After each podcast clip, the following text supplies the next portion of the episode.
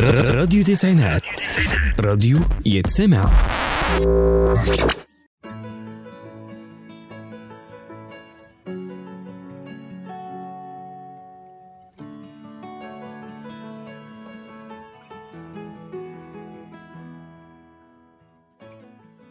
أنا نجوان قط من ساعة ما وعيت على الدنيا وبدأت أفهم وبقى عندي شغف المعرفة. بحب أعرف وأفهم حاجة عن كل حاجة. ولأني دايما بحب المشاركة وأفيد اللي حواليا واستفيد من خبراتهم الحلوة قررت إن إحنا نتشارك المعرفة نتكلم ونتعلم سوا ونحكي سوا في برنامجنا خمسة في لفة. برنامجنا برنامج إذاعي ثقافي هادف. على راديو تسعينات. الحلقة الأولى معانا عن الكشافة. وبدايتها بتقول مسينا عليل ورمز وداد اجتماعنا مفيد شعار اتحاد. لك السلام يا قائدي لطالما كنت قدوتي. نحن كشاف العرب خير ركن للوطن.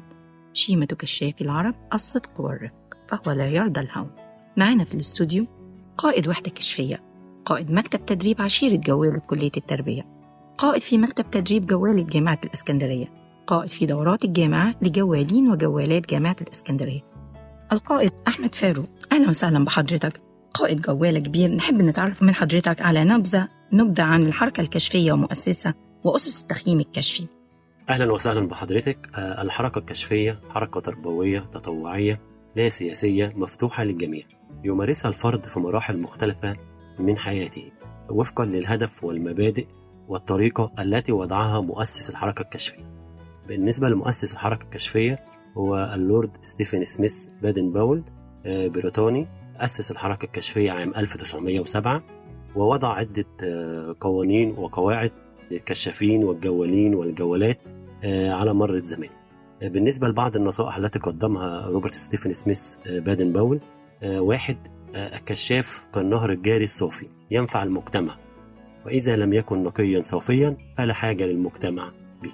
اثنين في منظمة كبيرة وحركة عظيمة مثل الحركة الكشفية لا يوجد مكان للأنانية والجهود الفردية. علينا أن نتعاون معا ونعمل مشتركين مع بعضنا البعض وبفعالية لتحقيق الهدف المنشود. ثلاثة أحسن طريقة للوصول إلى السعادة هي أن تعطيها للآخرين. أربعة الطريق الوحيد للنجاح هو التعاون. خمسة المعارف والمعلومات التي قمنا بالبحث عنها تبقى وتترسخ. أما التي لم نبذل جهدا في الحصول عليها تضيع. طيب بالنسبة للأسس التخييم الكشفي نحب حضرتك إنك ت- تختصرها لنا في نقاط آه، محددة بسيطة تسهل على الجميع إنها تشجعهم على ال- ال- الحركة الكشفية وإنهم اللي يحب ينضم آه، تحت أمر حضرتك. طبعا بالنسبة لأسس التخييم تخييم من أمتع وأهم الفنون الكشفية التي يمارسها الكشاف آه، في مراحل في حياة الخلاء. طبعا من خلال المعسكرات والرحلات. أسس التخييم كبيره جدا. اختصرها لحضرتك هنقول اللي هي قبل وأثناء وبعد. قبل طبعا أخذ التصاريح اختيار المكان المناسب آه، إعداد البرنامج تجهيز أدوات المعسكر أثناء طبعا القيام بتنفيذ البرنامج وإقامة نماذج كشفية وقياده المعسكر.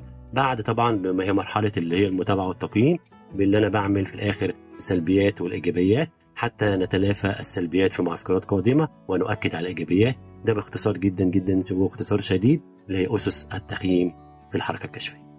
إحنا سعدنا بحضرتك جدا معانا النهارده. واستفدنا كتير من المعلومات اللي حضرتك قلتها. عايزين إن شاء الله المرة الجاية في اللقاء القادم إن إحنا تبقى حاجة لايف نتقابل في مخيم نشوفه وننضم للمخيم بتاع حضرتك نستمتع بيه أكتر ونتعرف أكتر. شكرا لحضرتك منورنا كنت في الاستوديو. وشكرا لحضرتك وإن شاء الله نتقابل في معسكرات قادمة بإذن الله.